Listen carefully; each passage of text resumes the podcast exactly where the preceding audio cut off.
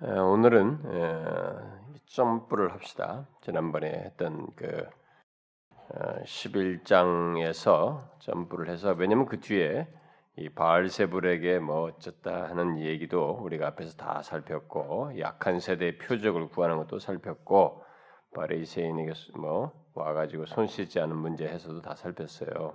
그래서 바리새인들의 외식에 대한 얘기도 상세하게 다 살폈기 때문에 이제 12장 13절로 넘어가겠습니다. 12장 13절의 이 내용은 어, 누가복음에만 나와 있죠. 음. 자, 12장 13절부터 어, 뒤에 이 내용이 나와 있는 21절까지만 그냥 뭐 짧지만 이것만 우리 한 절씩 교독하도록 합시다. 13절부터 21절까지 한 절씩 교독하겠습니다. 무리 중에 한 사람이 이르되 선생님 내 형을 명하여 유산을 나와 나누게 하소서 하니 이르시되 이 사람아 누가 나를 너희의 재판장이나 물건 나누는 자로 세웠느냐 하시고 그들에게 이르시되 삼가 모든 탐심을 물리치라 사람의 생명이 그 소유에 넉넉한 데 있지 아니하리라 하시고 또 비유로 그들에게 말하여 이르시되 한 부자가 그 밭에 소출이 풍성함 심중에 생각하이르되 내가 곡식 쌓아둘 곳이 없으니 어찌할까 하고 또 이르되 내가 이렇게 하리라. 내 곡간을 헐고 더 크게 짓고 내 모든 곡식과 물건을 거기 쌓아두리라. 또 내가 내 영혼에게 이르되 영혼아 여러 해 쓸 물건을 많이 쌓아두었으니 평안히 쉬고 먹고 마시고 즐거워하자 하리라 하되 하나님은 이르시되 어리석은 자여 오늘 밤에 내 영혼을 도로 찾으리. 그러면 내 준비한 것이 누구의 것이 되겠느냐 하셨으니 다 읍시다. 자기를 위하여 재물을 쌓아두고 하나님께 대하여 부여하지 못한 자가 이와 같으니라. 어, 이 내용은 우리가 굉장히 익숙하게 많이 들어서 잘 알고 있죠. 어, 이 내용은 잘 알고 있습니다.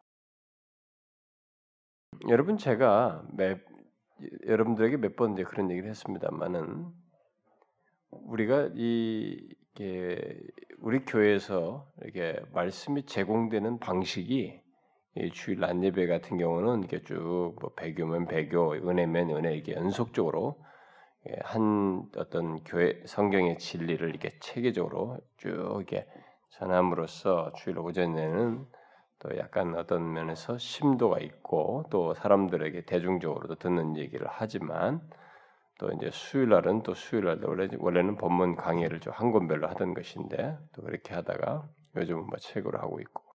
또 금요일 날은 이렇게 깊지는 않지만 이게 어, 내용을 이렇게 chapter by chapter 이렇게 단락으로 또 나눠가면서 이렇게 쭉 구약에서부터 이렇게 해오고 있는데 여러분이 각각의 그 수요일과 주일 오전과 이 뭐 주일 오후는 요즘 제가 드문드문합니다만은 이 금요일과 이게 각각 여러분들에게 이렇게 다양하게 에, 이해의 정도도 다르게 할 수도 하기도 하고 또 내용이나 어, 여러분들의 이해하는데 도움을 주는 데서 각각이 이게 좀씩 다르잖아요.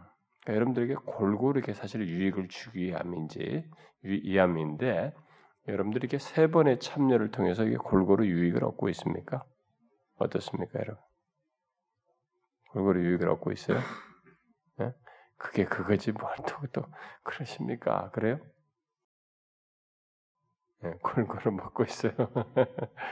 네, 이게 사실은 여러분들 중에는 뭐 초신자도 있을 것이고 또 어떤 건 이해가 또 못 미치는 것도 있고 또 다양할 수도 있는데 저로서는 이제 아마 이런 방식을 지금 택해서 오고 있는데 그러니까 우리 교회에서는 사실 핑계 댈 수가 없을 것 같아. 뭐 뭐가 어때서 그랬어요. 뭐 말씀이 뭐 어려워서 그래요. 뭐 이런 건 핑계가 안 되거든요. 자기 자신이 마음만 있으면 최소한 금요일이라도 이것은 제가 정말 여러분들에게 쉽게 하잖아요. 그러니까 이런 내용을 통해서라도 여러분들이 어, 유익을 얻을 수 있을 거고 이해를 얼마든지 아마 이 말씀을 이해하고 받아들이는데 크게 문제가 없을 거라고 생각이 됩니다. 특별히 요즘 우리가 살피고 있는 마태, 마가, 누가는 최고의 내용이에요. 가장 쉬우면서도 가장 복음적인 것입니다. 그러니까 여러분들이 이런 복음적인 내용을 들을 때 정말 영혼에게 유익을 얻어야 돼요. 근데 사람은 항상 현재를 가볍게 여겨요. 사람은 멍청해요. 아니 미래는 뭐가 있을 거라고 생각하면서 그 미래가 오늘 왔는데 또 오늘 오면 또 이 현재를 우습게 여기고 또 미래 뭐 계속 신기루만 찾아 헤매는 그런 어리석음이 우리 속에 있거든요. 그러니까 여러분들이 또 막상 오늘 오니까 뭐 오늘도 똑같아. 막상 왔을 때는 하나도 기대라든가 없이 그냥 평범하게 이것이 주는 유익이라든가 이런 걸 못 듣고 이렇게 간다든가 그렇게 되면 안 된다는 거죠. 응? 항상 제가 항상 얘기잖아요. 현재를 통해서 얻는 현재만의 시간, 이것은 다시 오지 않는 시간들, 그 시간들을 아, 최대한 자신들은 그 유익을 얻어야 된다는 것입니다. 제가 가지고 있는 신념이 그거예요. 저는 지금 이 시간을 보내면 이 시간은 다시 안 온다. 그래서 현재를 가난한 중요시 여기려고 그러고 지금 못하는 사람이면 다음에도 못한다. 내가 지금 게으르면 다음에도 또 게을러질 것이 연장으로 나갈 것이다. 뭐 이렇게 해서 현재에 상당히 충실하려고 하는 그것인데 저는 그게 기독교적인 신앙의 태도라고 봐죠. 예수님께서도 지금 현재 예비하고 있으라. 현재 시제로서 그들이 어, 충실할 것을 얘기하지 않습니까? 미래에 대한 소망을 말하면서도 그 소망 중에 현재를 충실하게 하는 것. 어? 미래가 소망도 없이 그냥 그것과 무관하게 현재에만 빠져 있는 그런 사람은 아니고 소망 중에 현재 충실할 걸 말하는데 여러분들에게 현재 현재 그때 그때 오는 기회들을 다 유익하게 얻으셔서 그래서 골고루 정말 이 말씀을 통해서 주는 유익을 얻기를 바래요. 예? 예. 이 어, 일명 이 부자의 비유가 이제 소개되는 이 점 내용인데요. 참 간단합니다. 내용은 참 간단한데 저도 그냥 간단하게 그래서 오늘 어, 설명을 하려고 하는데요.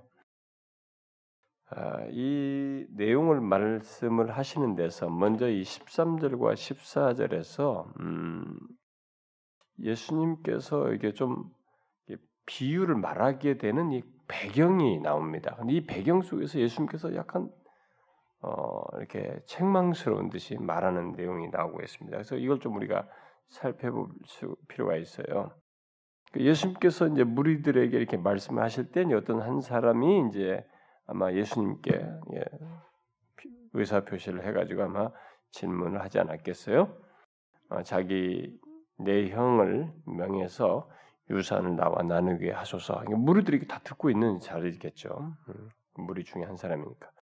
이렇게 한 것입니다. 이 말을 했다는 것은 이 동생은 지금 이 형이 형으로 인해서 형이 지금 자신이 그 받아야 할 어떤 유산에 대해서 어, 떤 일종의 사취한 사취하고 있는 것이죠. 음, 그래가지고 유업을 지금 얻지 못하는 상태에 아마 있었던 것 같죠. 그런데 분명히 바람직하지 않은 이제 어떤 문제가 있었던 것 같습니다. 그래서 이제 이 사람은 예수님께 이 부탁을 하는데 왜 예수님께서 이런 부탁을 했느냐? 왜 했겠어요? 예수님께서 지금까지 상당히 이 하나님의 말씀을 가지고 이렇게 올바른 것을 얘기하시는 것 같고 하나님의 이름으로 이렇게 바르게 모든 것을 이렇게 규정해주고 이렇게 제시하는 듯하다라고 보였기 때문에 바로 그 예수님께서 자기 형의 그런 이 불의함을 좀 이렇게 명예가지고 책망해서 자기에게 도움을 줬으면 하는 생각으로 이제 그런 말을 한 것 같죠.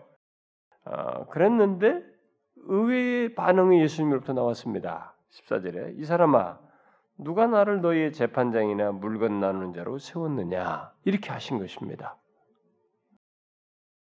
예수님은 어, 지금 이 얘기에서 자신은 그런 문제를 재판하기 위해서 온 자가 아니다. 뭐 이런 식의 지금 표시를 한 거예요. 사실 예수 그리스도는 어, 주님은 사실 우리의 삶의 모든 영역에 대해서 권위를 갖고 행사하실 수 있는 분이십니다. 그렇지만 자신이야말로 정말 하나님 나라의 의를 모든 영역에서 적용하실 수 있고 나타내실 수 있는 그런 분이시지만 이 땅에 계시는 동안은 그런 것에 뭐 남들의 사사는 문제를 재판해주고 뭐 판결해주고 어? 이런 것에는 일체 손을 안 댔어요. 그런 것은 시간을 소비를 하지 않았습니다. 어? 자신은 분명히 그런 권위를 가지고 계신 분이지만 이 땅에 계신 동안 자신의 소명을 하나님의 뜻을 받들어서 하고자 하는 그 뜻을 어디에 주로 초점을 뒀냐면 뭐예요? 복음을 전하고 구속의 역사를 이루기인데 초점을 둔 것입니다. 그래서 복음을 전하는데 자신의 그 어떤 소명과 사역을 이렇게 규정하셔요. 그것으로 자신의 소명을 규정하셔서 제안하셨습니다. 그래서 다른데 한눈 유혹을 빠지지 않았습니다. 왜냐하면 권세가 실력도 질식도 뭐 했으니까 축축 할수 있잖아요. 여러분 우리는 때로는 어떤 사람은 간섭 안 해도 되는데 자기가 아는 것이 있다고 끼어들어 간섭하고 그러잖아요. 어? 그 절제가 안 되는 게 그것도 유혹이에요, 여러분. 근데 그런 거 다 끼어들 수 있었어요. 주변에 안타까운 것도 있고 뭐 있고 뭐할 수도 있습니다. 근데 거기에 마음을 뺏기지 않았어요. 예수님이 예수님이 오신 자신의 여기서 지상에 있는 동안에 자신이 해야 할 사역의 주된 초점은 바로 복음을 전하는 것이에요. 그래서 이런 얘기를 지금 하신 것입니다. 그러니까 유업을 나누는 나누기를 원했던 이 동생의 요청 자체는 뭐 별 문제가 없다고 할 수 있어요. 어? 그러나 여기서 그를 어, 지적하면서 이 책망하고 있는 내용은 이제 예수님께서 오셨던 이런 사역의 원래 뜻한 것과 어, 맞지 않아서 그랬고 또 이제 뒤에 전개되는 내용을 볼 때 이 사람의 지금 동기가 좀 잘못됐다는 것을 알 수가 있습니다. 그래서 어, 그는 자기 형이 어, 공의를 이렇게 하나님의 공의를 어겼다는 사실 때문에 뭐 이런 문제를 한 것은 아니고 뭔가 하나님과 관련해서 이런 문제를 해결해 달라는 것이 아니고 지금 자기가 권리, 자기의 권리가 이게 좀 침해되고 있다. 라는 사실 때문에 예수님께 지금 자신의 안타까움을 하소연하면서 구하는 것이죠. 그러니까 이 사람의 지금 동기 자체는 뭐 하나님과의 관계 속에서 뭐 진실한 그런 것은 아니에요. 지금 자기 자신의 원함을 빨리 해결하고 싶어서 예수님에게 이런 얘기를 한 것이죠. 그러니까 이 사람의 마음 자, 마음의 중심은 지금 완전히 이게 빗나가 있는 것입니다. 초점 시각이 바뀌어 있는 것이죠.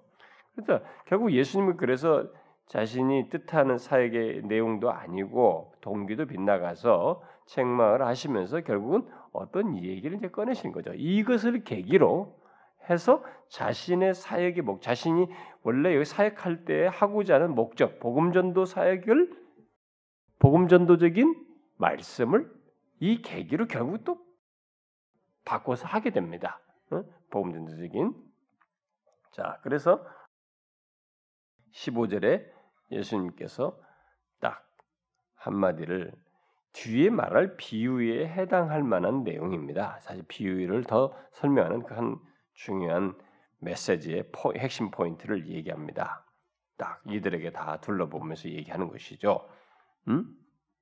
그러니까 유업을 나누어 달라고 하는 이 사람의 동기 속에서 지금 자기 권리가 침해됐기 때문뿐만 아니라 지금 뭔가 이 사람에게 근본적으로 동기상이 잘못됐다는 것을 알고 거기서 이 15절 말씀을 한 것입니다. 뭐예요? 삼가 모든 탐심을 물리치라. 이 사람의 지금 이 말 속에는 공이 잘못됐다, 부, 형님이 지금 불의하다라는 것도 있지만은 동기 자체가 지금 탐심으로 가득 차서 벌써 눈이 바뀌었어요 시각이 예? 그런 거예요. 탐심을 물리치라. 사람의 생명이 그 소유에 넉넉한 데 있지 아니하니라. 자, 이 중요한 말씀을 여기서 예수님께서 하셨어요. 자, 이것은 어, 그 사람이 하나님의 이 도우심에 의해서 생명의 안전을 생각하고 있는 것이 아니고 잘 들으셔야 돼요. 이 말씀의 뜻은 그겁니다. 그러니까 하나님의 도우심, 하나님과 관련해서 생명의 안전성을 생각하는 게 아니고 자신의 생명의 안전성을 물질과 소유로 생각을 하고 있었던 것입니다. 그런 생각을 가지고 있는 가운데서 이 마음이 탐심, 탐심으로 이렇게 가득 차 있었던 것이죠. 그것을 지금 예수님께서 이제 지적하신 것이죠. 여러분 우리가 알다시피 물질과 우리들이 흔히 말하는 이 물질과 이 소유에서 물질과 이런 뭐 소유로 이렇게 뭐가 내가 이게 많이 이렇게 가짐으로써 물질과 소유로서 삶의 안전을 가지려고 하는 사람들은 근데 뭐 그렇지 않은 사람이 어디 있겠어요? 잘 보세요. 물질과 소유로서 자신의 삶의 안정성을 생각하려고 하는 게 대부분의 사람 아닙니까? 우리 모두가 다 그런 생각하지 않아요? 근데 지금 예수님께서는 그걸 지적하는 겁니다. 이 계기로 많은 무리들이 다 듣는 가운데서 그러니까 물질과 소유로서 삶의 안전을 생명의 안전을 생각하는 사람은 결국 그게 무엇에서 움직이는 것이냐? 바로 탐심에 의해서 움직이는 것이다. 라는 것을 얘기해 주는 것입니다. 근데 잘 알다시피 이런 식의 그런 사람들이 가지고 있는 특징이 뭐냐? 물질과 소유에서 그 삶의 안전을 가지려고 하는 사람의 특징은 그 탐심에서 움직이면서 일종의 두려움을 갖게 돼요. 이 두려움이 더 갖고자 하는 이 그 욕심, 탐심을 더 이렇게 부추기죠. 어? 여러분 그렇지 않습니까? 물질과 소유, 이 재물을 가지고 생명의 안전성을 생각하는 사람들의 특징은 두려움 속에서 자신의 삶의 안전을 더 확고히 하기 위해서 더 많은 재물을 소유하려고 하게 됩니다. 이 과정 속에서 탐심이 멈추지를 않아요. 다시 말해서 현재 것으로 지금 계속 그렇게 해 와서 지금 더 쌓았고 뭔가 소유가 있고 물질이 있어요. 그런데 그 현재 것으로도 안전하지 못하다는 이 불안과 두려움이 계속 작용하면서 더 많은 재물을 구하게 된다는 것입니다. 이 탐심이 멈추질 않아요. 그러니까 인간은 누구나 소유와 재물로서 안전을 구하고 생명의 안정성을 생각하는 사람은 이 사슬에서 벗어나지를 못합니다. 더 많이 가져야 안전하다는 생각에 계속 상대적으로 다른 사람보다 많이 가졌는데도 불구하고 더 가지려고 더 애를 써서 이 탐심이 멈추지 않아요. 음? 그 얘기하는 거죠. 그렇게 해서 되는 게 아니다. 응? 사람의 생명이 그 소유에 넉넉한 데 있지 않다. 응? 그러니 모든 탐심을 물리치라. 이렇게 얘기를 하는 것입니다. 그래서 여러분 알잖아요. 가난한 사람이 쪽박 쳐봐야 뭐 거기서 거기에요. 어? 근데, 여러분 보세요. 많이 가진 사람들은 더 불안해가지고 더 많이 가지려고 해요. 더 많이 가져야 어떤 사람들은 돈 없는 사람들 막 1억만 있어도 뭐 이렇게 한다고요. 근데 뭐 많이 써보고 부자인 사람들은요 100억도 불안하다고요. 더 있어야 된다. 그 사람들은 단위가 계속 커져요. 그래서 거기서 또 더, 더, 더, 더를 가집니다. 이 탐심이 멈추질 않습니다. 근데 이제 문제는 뭐냐? 여러분과 제가 이 예수님의 말씀이 그냥 무슨 좋은 이 뭡니까? 이 역사상의 좋은 그 선생이 말하듯이 아, 참 좋은 말이다. 이렇게 들어서는 안 되는 문제. 이것은요. 하나님이 우리의 생명에 관한 명확한 답을 하나 제시해 주고 있는 것입니다. 불변의 진리예요. 인생에 있어서 우리에게 있어서 불변의 진리를 얘기하는 것입니다. 음? 결국 예수님은 이 사람의 요구를 들은 그 무리들에게 이제 말씀을 하시는 것입니다. 이 얘기를 하면서 결국 더 많이 갖는 것, 소유에 더 넉넉한 것, 결국 돈을 사랑하는 것에 대해서 또 이 사람의 장래가 이 소유와 재물을 보장할 수 없다는 것을 경고로서 지금 말씀해 주시고 있는 것입니다. 아, 왜 이런 이렇게 말 아니 무슨 말씀이세요? 많이 가지면 더 안전하죠. 어? 이게 우리들의 생각이에요. 아니 거기에 무슨 변수가 있단 말인가? 많이 가지면은 우리가 더 삶이 안정적이지 않는가? 우리의 장래는 더 보장되는 것이 아닌가? 여러분 그렇게 생각지 않습니까? 많이 가지면 장래가 좀 더 든든하지 않아요? 어떻습니까? 솔직히 한 말해봐요. 많이 가지면 재물의 넉넉함, 소유의 넉넉함을 가지면 좀 안전하지 않아요? 미래에 대한 장래가 좀 이렇게 보장되고, 보장되고 든든하지 않습니까? 안 그렇습니까, 여러분? 안 그래요? 뭐 여러분들은 안 그런데 왜 자꾸 우리한테 협박해요? 막 그러는 거예요? 어? 아니, 솔직하게 얘기해봐요. 좀 더 많으면 좀 미래가 좀 든든하고 안전하지 않을까요? 다른 사람도 다 그렇게 생각하십니까?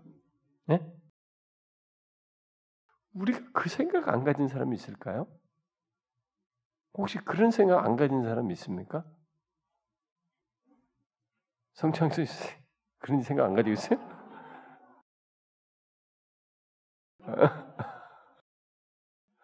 아니 그러니까 삶에는 규모에서라도 그게 있잖아. 작으면 작은 대로 더 많아야 된 많으면 안전할 거라는 생각은 있지 않겠느냐 이거야. 그렇지 않아요? 일반적으로 다 그렇게 생각하지 않습니까? 그런데 그걸 지금 부정하신단 말이에요. 그 여기 답도 없어 지금 15절 안에서는. 왜 이렇게 말씀하시고 아니 우리 상식적으로 맞는데 많은 것이 우리의 생명에 대한 안정성이 있고 장래에 대한 보장성이 있고 좀 뭔가 든든함이 있는데 여기에 대한 명쾌한 대답도 안 하고 그냥 모든 탐심을 물리치라 이렇게만 딱 말씀하시네. 15절만 보면. 이제 대답을 우리 16절로 넘어가 봐야 알겠지만 더 살펴봐야 되겠습니다만은 우리가 여기서 미리 이제 한 가지 말할 수 있는 것은 왜 예수님께서 그것이 안 된다. 그걸로 보장될 수 없다고 경고를 하시면서 탐심을 물리치라 15절에 말했겠느냐 이거. 도대체 무슨 변수가 있어서? 어? 우리는 백이면 백이 많으면 든든하다. 소유가 넉넉해 미래의 장래가 좀 안전하다라고 생각을 다 하는데 무슨 변수가 있어서 그것이 아니라고 지금 책망을 모든 사람들 우리에게 다 들으라는 식으로 책망하면서 삶과 모든 탐심을 물리치라 이렇게 말씀을 하시느냐라는 거예요. 무슨 변수가 있어서? 무슨 변수가 있을까요? 어? 무슨 변수가 있겠어요? 이제 대부분의 사람들이 넉넉한 것을 가지고 미래에 대한 안정감을 다 갖는다 이게. 근데 예수님은 절대로 안전하지 않다. 넉넉한 것이. 넉넉한 것으로 소유와 물질과 재물의 많은 것으로 장래가 보장되지 않는다. 라는 것을 결국 말씀하신 셈이거든요. 왜?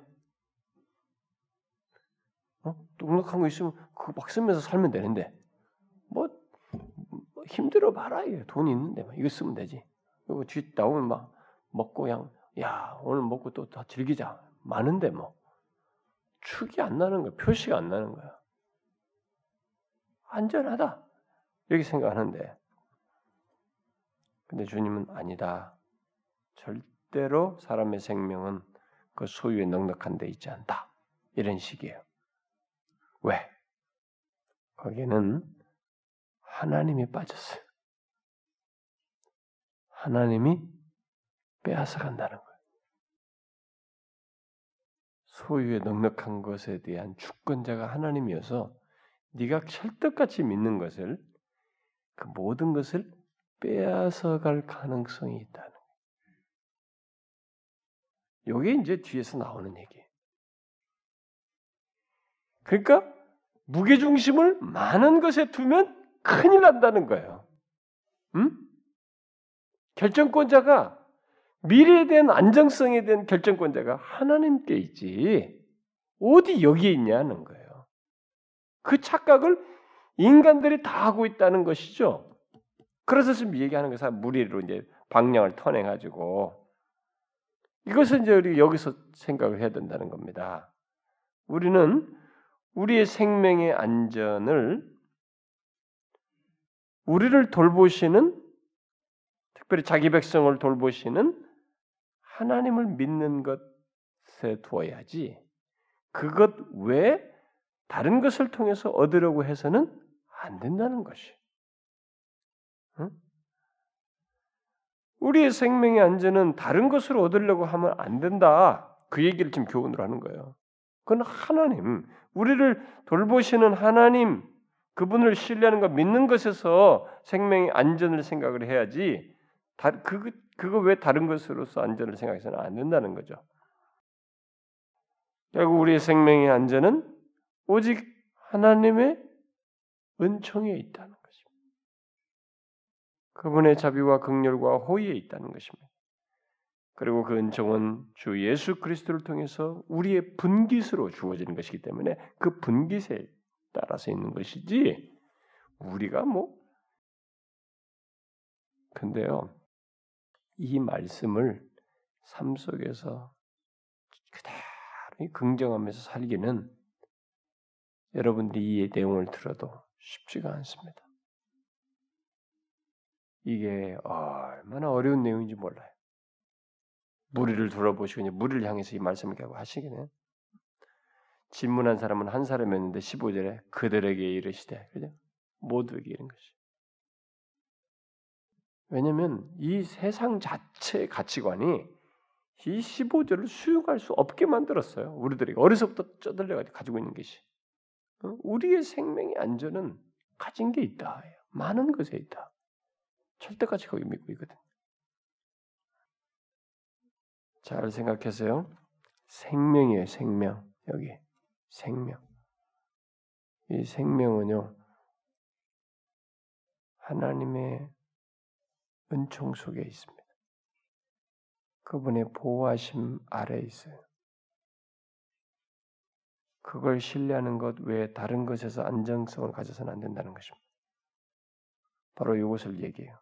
그러면서 이것과 맞물려서 이제 소유의 안전 문제로 더 생명, 영혼 다 망라해서 뒤에서 비유를 들어서 얘기합니다. 16절부터 21절 사이에서 음? 유업을 나누고자 하는 자는 자기의 생명을 안전하게 확보하기 위해서 유업을 형과 나누고자 했습니다. 유업이 있으면 재물이 있으면 된다라고 생각했어요. 그러나 이 실상은 이 사람의 이 사람의 중심은 이 돈 자체를 물질 자체를 사랑했던 것입니다. 유업 얘기를 꺼냈지만 지금 유업을 얘기하면서 지금 온 마음은 그 유업으로 생기는 돈, 물질 여기에 온 마음이 뺏겼던 것입니다. 그, 그 자체를 사랑했던 것이죠. 그래서 이제 이 비유를 얘기하신 겁니다. 그 사람의 마음 속에 이 어리석은 부자와 같은 사고 방식이 있었던 거죠. 생각이. 그래서 얘기한 거예요. 한 부자가 있었다. 부자가 있었는데 막 소출이 막 풍성했다 이거 맞지 소출이. 그러니까 속으로 생각하기를 곡식을 쌓아둘 곳이 없다 이거 어디다 절 많은데 이 많은 걸 어떻게 할까? 그러니까 그래 곡간을 새로 헐고 더 크게 지어가지고 곡식을 거기에 마음껏 쌓아놓자. 응? 그리고 쌓아놓고 스스로에게 말한 거죠. 영혼아, 여러 쓸 물건 많이 쌓아두었으니까 이제부터는 얼마나 편안하냐. 여러 해. 앞으로 큰 문제가 없다. 앞으로 미래. 장래. 장래에 대한 안정성이 확보되지 않았는가. 응? 그러니까 평안히 쉬고 먹고 마시고 즐거워하자. 이렇게 스스로에게 말했습니다. 그러면서 이제 믿고 장래를 이렇게 바라보고 있는 것입니다. 그런데 아까 그 변수, 변수가 있어요. 인간의 최대 변수는 하나님이에요, 여러분. 인간들이 절대적으로 여기서 다 망각하는 거야. 그러니까 심지어 예수를 믿는 사람조차도 이 절대 변수, 최고의 중심이 아니 아니 변수라고 할 수 없어요. 아이 결정적인 주권자 내용을 빠뜨리고 있는 것입니다. 뭐예요? 그게 하나님이에요. 하나님께서 말씀하시면 그렇게 생각하는데, 야, 우리 성은자요. 오늘 밤에 내 영혼을 도로 찾을 것이다. 생명이네요. 음. 그러면 내 준비한 것이 누구의 것이 되겠느냐? 영혼과 소유 함께 상실됩니다. 영혼을 거두면 쌓아둔 소유는 무용지물이 되는 것이에요. 그래서 이, 이 얘기를 이제 어, 하나님께서 그렇게 말씀하시는 것을 예수님께서 지금 비유로 얘기를 하셨는데, 자 예수님은 이 비유를 통해서 자기가 소유하고 있는 것을 이게 하나님과 관련해서 생각지 않고 특별히 하나님의 호의로 은총으로 생각지 않고 그 소유 자체를 신뢰하면서 미래를 전망하고 장담하는 사람에게 여기서 결론적인 말을 해줍니다.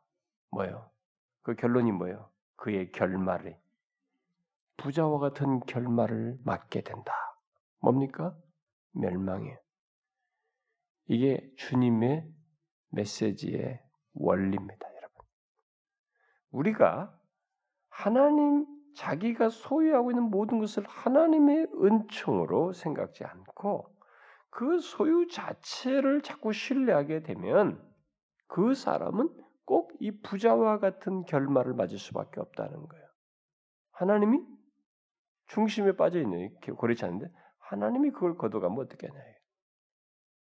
못 누려요, 여러분. 가지고 있는 것조차도. 응? 가지고 있는 것조차도 못 누린다고. 이런 사람은 그러니까 자기가 소유하고 있는 것을 하나님의 은총으로 생각지 않는 사람은 하나님 앞에서 부유하지 못한 자예요. 응? 여기 뭐죠? 하나님께 대하여 부유하지 못한 자가 이와 같다.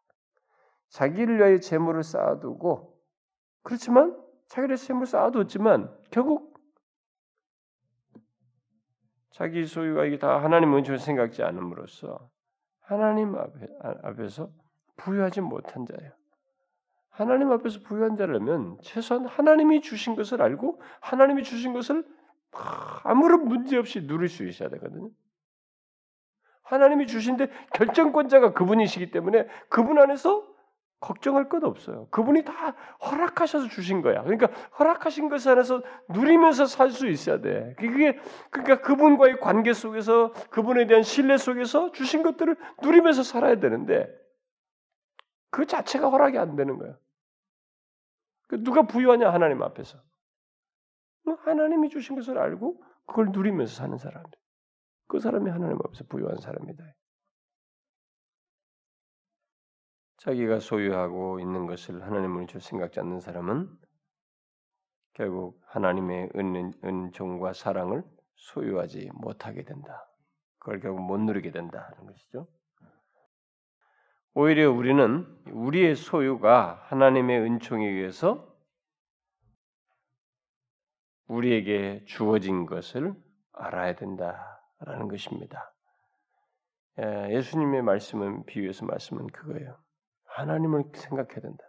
너희들이 허락된 이 모든 것은 하나님께서 그 호의로 은혜로 은총으로 주신 것이다. 그것을 알아야 된다. 그리할 때 우리는 소유에 대한 바른 이해를 가지고 소유를 이렇게 하나님 앞에서 부유함을 누리면서 제대로 쓸 수 있다. 이 바른 소유가 아니에요. 이제 좋은 샘플이 다윗이에요, 여러분. 다윗. 다윗은 그 부분에서 참 좋은 샘플입니다. 그래서 우리가 잊지 말아야 됩니다. 우리의 소유의 안전은 많이 쌓음으로써가 아니라 하나님이 우리를 보호하신다는 것에 있다는 것이 그분의 은총에 있다는 것입니다. 요 사실 이 진리가 우리에게서 이렇게 수용되어져서 삶으로 적용될 수 있으면 어떻게 될까요? 그 사람은 이 세상이 뭐라고 하든 다른 사람들이 어떻게 살든 간에 굉장히 이 세상을 자유하면서 살 겁니다. 하나님 앞에서 부유하게 살 거예요. 많고 적음과 상관없이 하나님 앞에서 부유하게 살 것입니다. 다시 얘기합니다. 우리 소유의 안전은 이 사람은 지금 소유를 되게 안전하게 생각해 쌓아두자 그러고 하자 이겠어요. 근데 여기서 주님은 소유의 안전은 쌓 많이 쌓는 것에 있지 않다. 아니 많이 쌓는 게 있어요. 우리는 그게 맞단 말이에요. 아니다. 계속 하나님의 은총에 달려 있다. 하나님이 은총을 베풀지 않으면 많이 쌓아뒀다는 것이 하나도 의미가 없다. 안전 없다. 장래 없다. 많이 쌓아둔 거 누리는 거 없다는 거예요. 여러분 이 사실을 깊이 수긍하십니까? 진짜로 깊이 수긍하셔야 됩니다. 이걸 깨닫는 것이 신자예요, 여러분. 하나님을 알고 누리는 것이에요. 살아계셔서 이 실제로 이렇게 하시는 분을 경험하는 것이에요, 그 양반이. 따라서 하나님의 은총과 동떨어진 재물과 보화를 우리는 생각해서는 안 된다는 것입니다. 하나님과 동떨어진 하나님의 은총과 동떨어진 재물과 보화를 생각하는 것은 이 어리석은 부자와 같은 것이고 그런 결말에 이르게 된다라는 것입니다. 우리가 우리가 우리가 경험하고 소유하고 누리는 이 모든 것은 하나님의 은총과 분리해서 생각해서는 안 되고 또 분리해서 어떤 것을 추구하려고 해서도 안 되고 하나님의 은총과 다 연관지어야 된다는 것이. 그것이 하나님 앞에서 부유하고 또 누리는 것이다. 또 우리가 하나님의 은총으로 얻게 된 어떤 그 이게 얻게 된 우리 자신의 이미 이 땅에서부터 우리에게 약속된 기업 그리고 장차 그 기업을 확실하게 얻게 될 새하늘과 새 땅, 영원한 기업, 음? 그런 영원한 기업을 소유했다는 것, 우리들이 바로 이 영원한 기업을 제외하고 다른 보화를 가지고 장래를 말한다. 미래의 안정성을 말한다는 것은 이 부자와 똑같다는 것이죠. 어리석은 부자와. 자, 보세요. 지금 이 어리석은 부자는 장래에 있게 될 그 영광스러운 기업 같은 거 하나도 없어요. 현재 이거 있으니까 이것을 가지고 막 미래까지 소모성이 있는 이것을 가지고 미래 안정성을 생각하며 누릴 것이다 라고 생각했습니다. 그런데 진짜 그러냐 이거.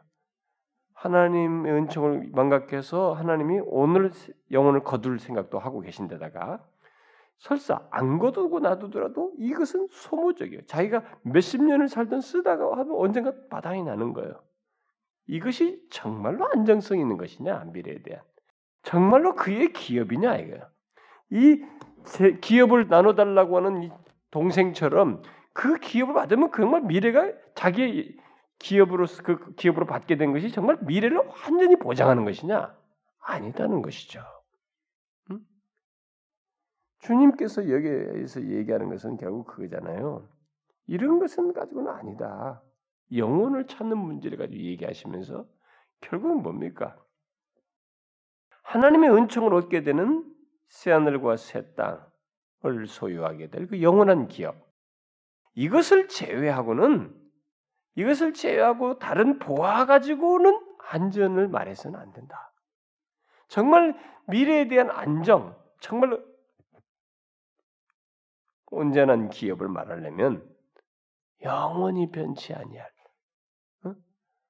영원히 누리게 될 장래의 기업, 그리스도 안에서 얻게 될 기업을 가지고 얘기해야지. 그걸 생각 않고 현재적인 이런 기업을 가지고 무슨 안전한 기업인 양 미래 안정성을 얘기한다는 것은 어리석은 부자와 같다. 응? 여러분 이런 면에서 여러분과 저는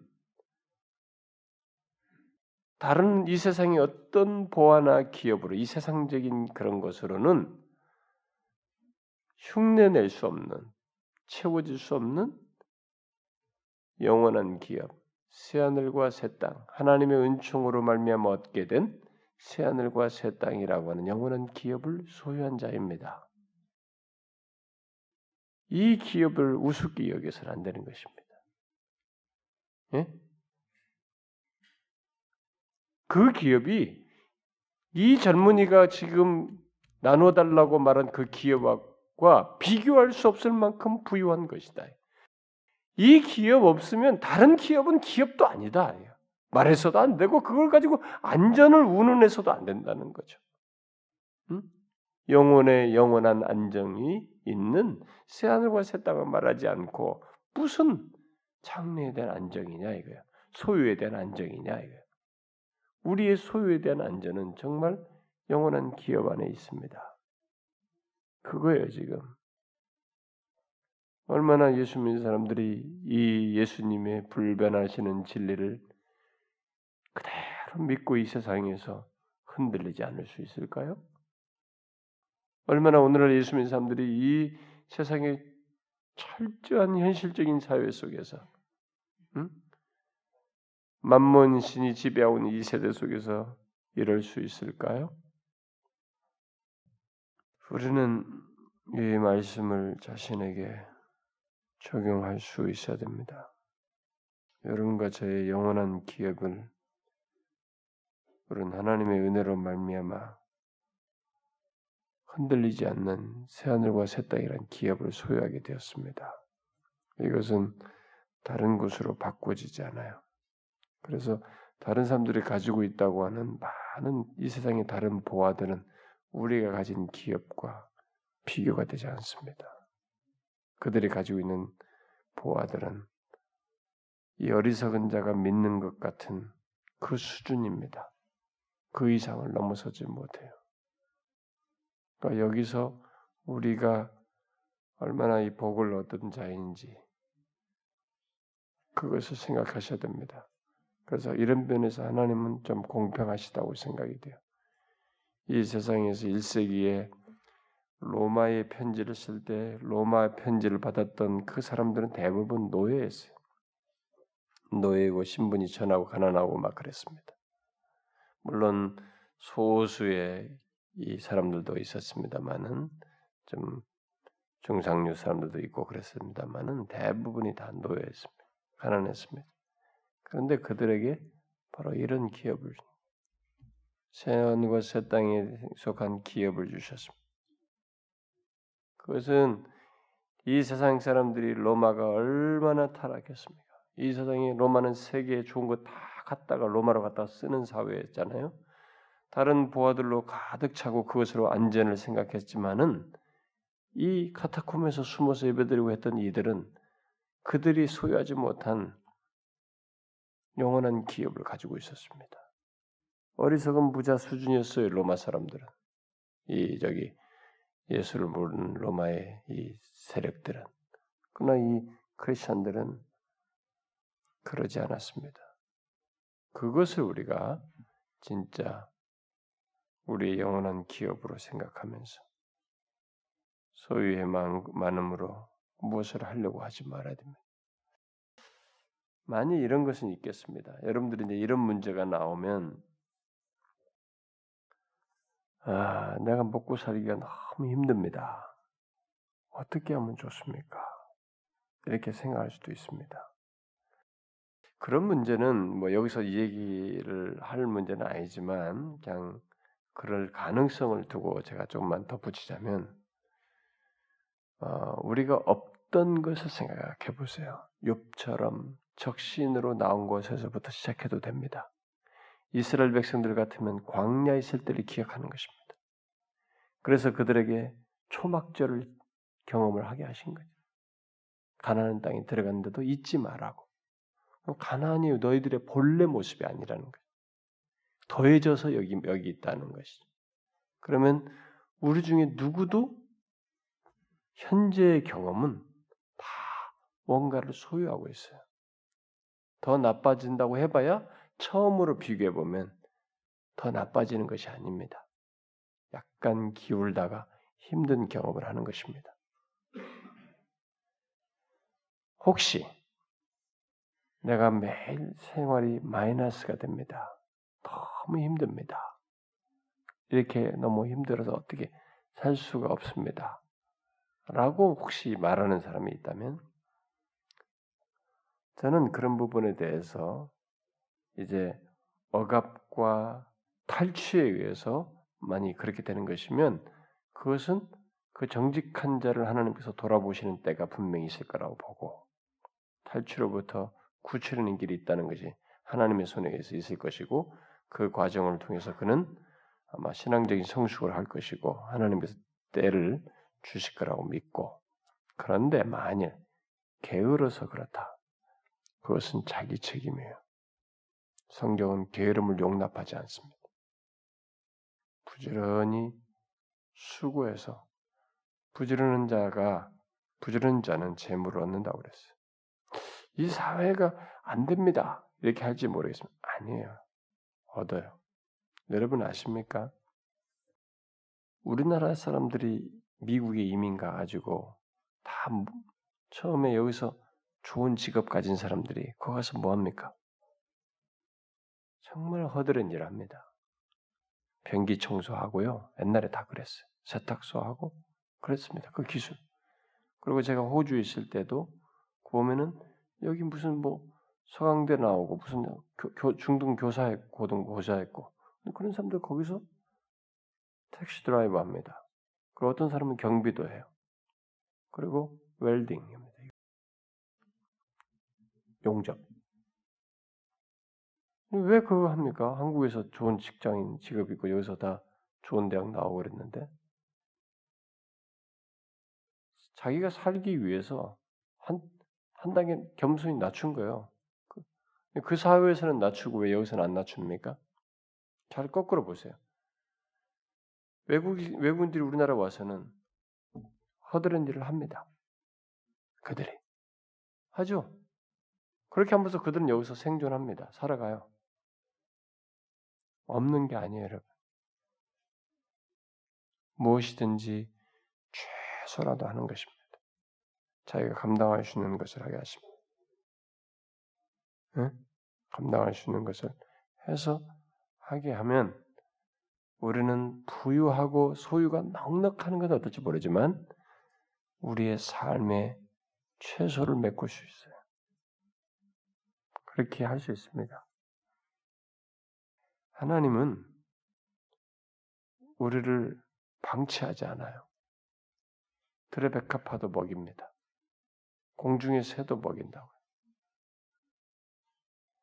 그러니까 우리는 그, 그것에 대해서 만일 지나치게 마이너스 될 때는 마이너스 될 때는 자기의 씀씀이도 생각해 봐야 돼요.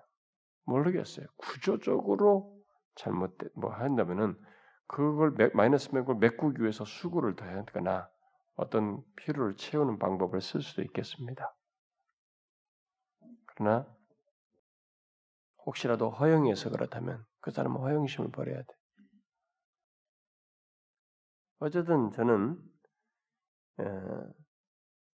우리의 무게 중심이 생명과 그다음에 소유의 보존과 소유 이 모든 것에 대한 그 근거, 그 안전성을 많음에 두어서는 안 되고 많고 적음과 이런 것에서 두어서는 안 되고 하나님의 보호하심, 그분의 은총에 두어야 된다는 것입니다.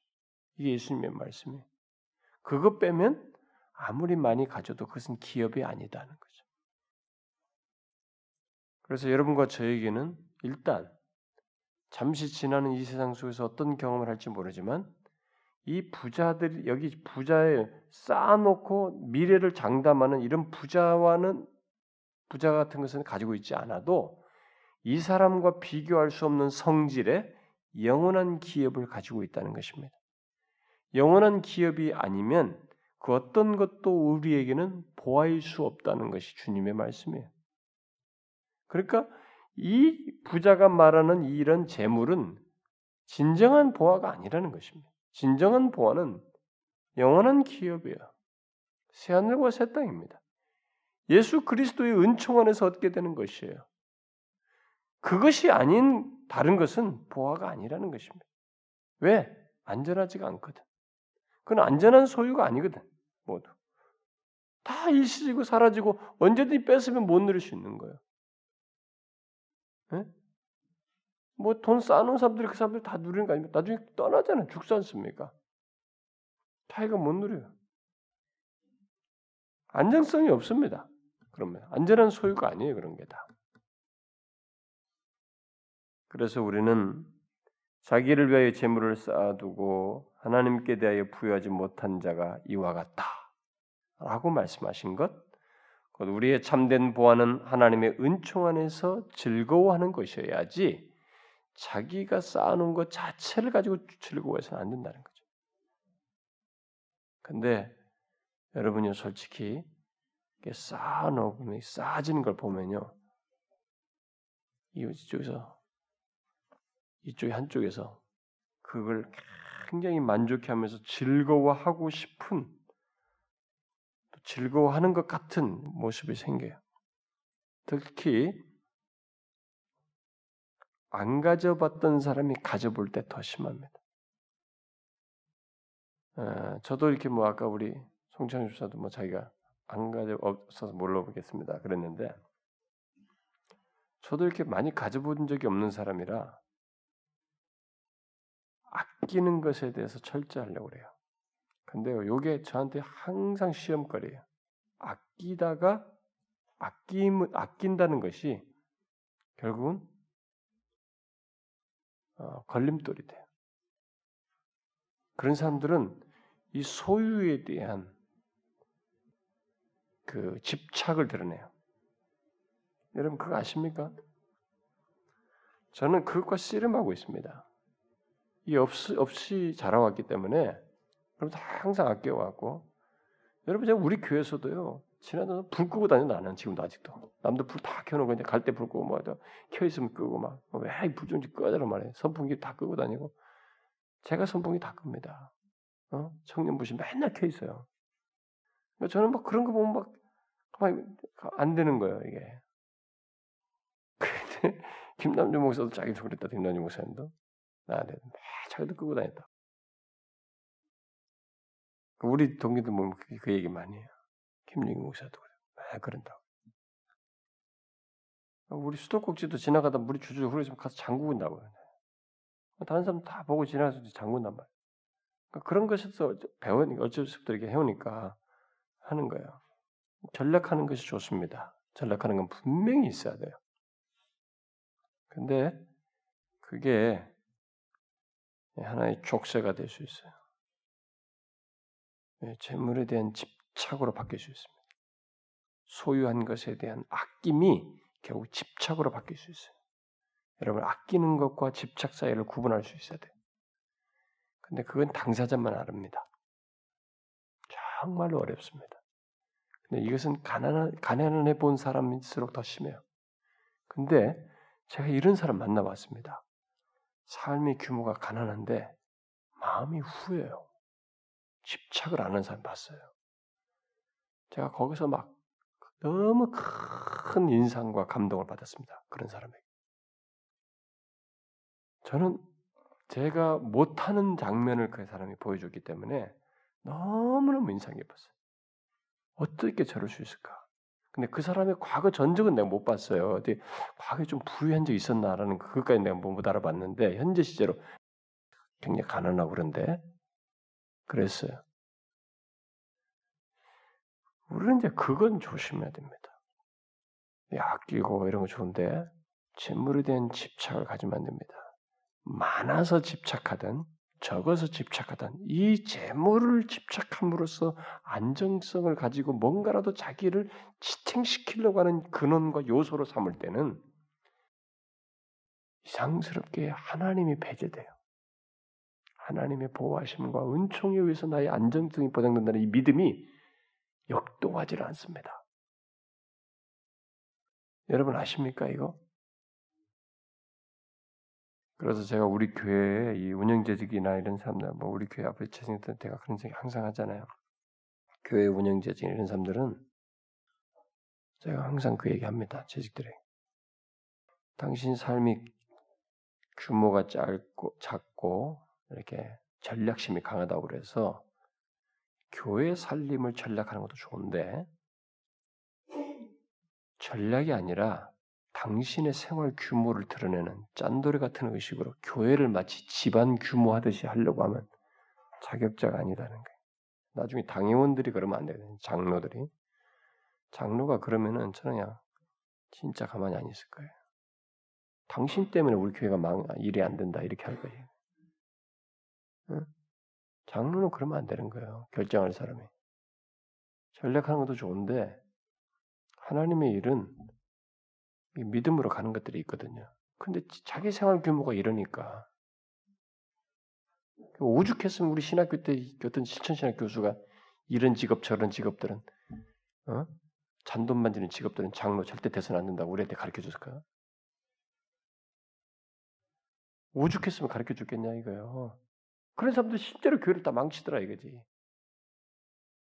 그거에 여러분 이 아들이 그래서 우리가 많으나 적으나 돈에 대한 집착을 함으로써 하나님 안에서 안전성을 우리가 적용을 못하는 거야. 믿음으로 못 발휘하는 거예요.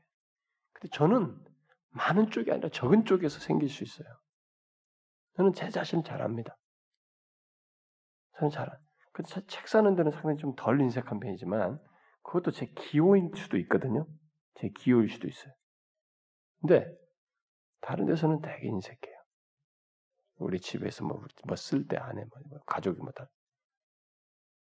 잘 안 쓰려고.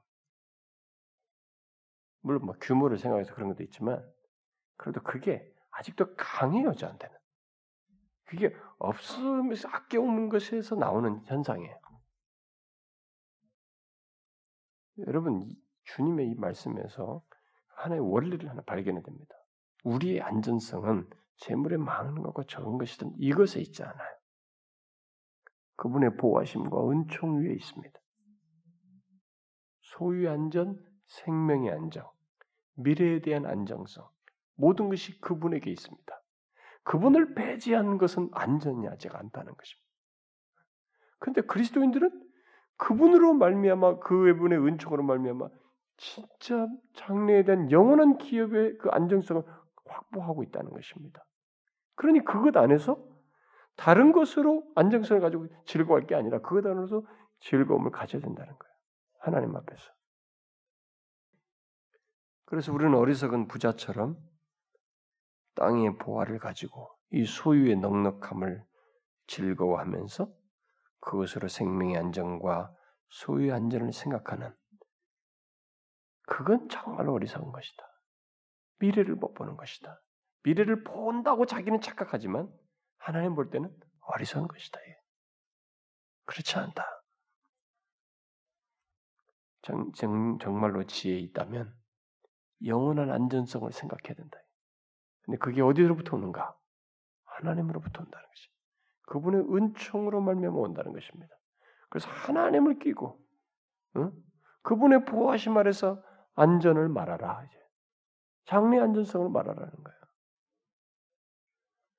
여러분 적용할 수 있습니까? 예? 이 말씀을 적용할 수 있습니까? 이 말씀은요 우리 모두에게 걸려요, 여러분. 우리는 모든 미래에 대한 안정성에 대한 이 갈망이 있습니다. 모두가 인간의 그 생존 본능 속에 있어요. 오죽하면 인간들이 미래 걱정 다 하겠습니까? 어? 오지도 않은 미래를 다 걱정한다잖아요. 다 인간들은 그렇습니다. 거기에 대해 명쾌하게 답 준 거예요, 사실. 진짜 하나님에게 있다. 그분 배제시키지 마라. 눈에 보이는 많고 점으로 거기에다가 근거 두지 마라. 진짜 하나님께 둬라. 이렇게 말하는 것입니다. 여러분 아시겠습니까? 정말로 하나님 안에서 그분의 기업 안에서 자신의 미래에 대한 안정, 생명과 소유의 안전을 꼭 생각하기 바래요. 기도합시다. 하나님 아버지 감사합니다. 이 시간에 우리가 함께 모여서 주의 말씀 듣고 이렇게 기도하는 시간을 갖게 되었는데요. 아, 하나님은 우리에게 계속적으로 귀한 말씀들을 상기시키셔서 예수 그리스도께서 우리에게 주시는 모든 말씀이 정령 생명의 말씀이고 우리에게 참된 길, 복된 길을 가게 하는 것을 믿습니다. 주여 우리가 다른 것에 귀 기울이지 아니하고 비록 우리의 본성과 대치되는 말씀일지라도 주님의 말씀을 그대로 아무 거부감 없이 수용하여 따르고자 하는 저희들 되게 하여 주옵소서.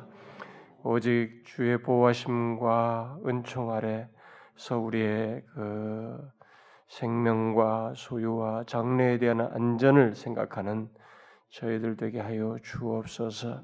주님 이 시간에 우리가 함께 구한 것들이 있습니다. 아, 정말 특별히 조국 교회 또 이 나라 이 민족 또 몸된 교회 아, 영혼들의 구원의 역사 참 몸된 교회를 이곳에 세우셔서 하나님이 살아계셔서 역사하시고 여전히 진리가 승리한다는 것을 드러내는 도구로 우리를 사용해 주시기를 간절히 구하는데 주님 이런 모든 기도를 들으시고 자신의 이름과 영광을 위해서 어, 이루어 주시기를 간절히 구합니다. 주님 몸된 교회를 불쌍히 여겨 주시고 새로 찾아오는 영혼들 영혼이 갈아여서 또 복음을 듣지 못해서 또 여러 가지 아, 구원의 피를 가지고 온 영혼들이 있습니다. 저들을 불쌍히 여겨 주시고 우리 교회에서 소생하며 견고해지는 역사가 있게 해주시고 온 교인들이 새 가족들을 돌보는데 한 마음을 어, 가지고 다 힘쓰게 해 주시고 참 모든 성도들이 앞선 성도들이 다 새 가족을 돌보는 성도들로 이렇게 바꾸어 주시옵소서. 참 모두를 이렇게 사랑하고 적응하는데 저들을 위해서 희생하고 수고하는 모든 지체들이 되게 해 주시옵소서. 하나님 아버지 그리고 우리 어, 여기 참년 지체들 우리 교회 지체들 가운데는 여러 가지 정신적으로 육체적으로 또 형편상 하나님 어려움들을 가지고 있는 사람들이 있습니다. 또 자신의 장래로 인해서 영적으로 어, 어려움을 겪고 주님의 도우심을 간절히 필요하는 자들이 있습니다. 주님의 저들의 각각의 그, 그 안타까운 형편과 처지와 필요들을 돌아보아 주시고 하나님이 우리의 기도를 들으셔서 불쌍히 여기시고 인도하시는 분이신 것을 경험하게 하여 주옵소서. 저들의 하나님의 중심 마음의 깊은 곳들을 헤아리셔서 주님께서 그 가운데서도 우리를 단련하시며 인도하시는 분이신 것 주권자 되신 하나님의 사랑과 은혜를 잊지 않냐고 신뢰에 나갈 수 있도록 각각을 붙들어 주시고 인도해 주시옵소서. 주여 어찌하든지 몸된 교회 지체들이 하나님과의 관계 속에서 더 신앙적으로 증진되게 해 주시고 더 성숙해 나가는 저들 되게 하여 주시옵소서. 아, 이 시간에도 한 사람도 빠짐없이 여기 참여한 자들의 그 개별적인 필요나 이 도움을 공급해 주시고 은혜 주실 것을 하나님께 구하오며 우리 주 예수 그리스도의 이름으로 기도하옵나이다. 아멘.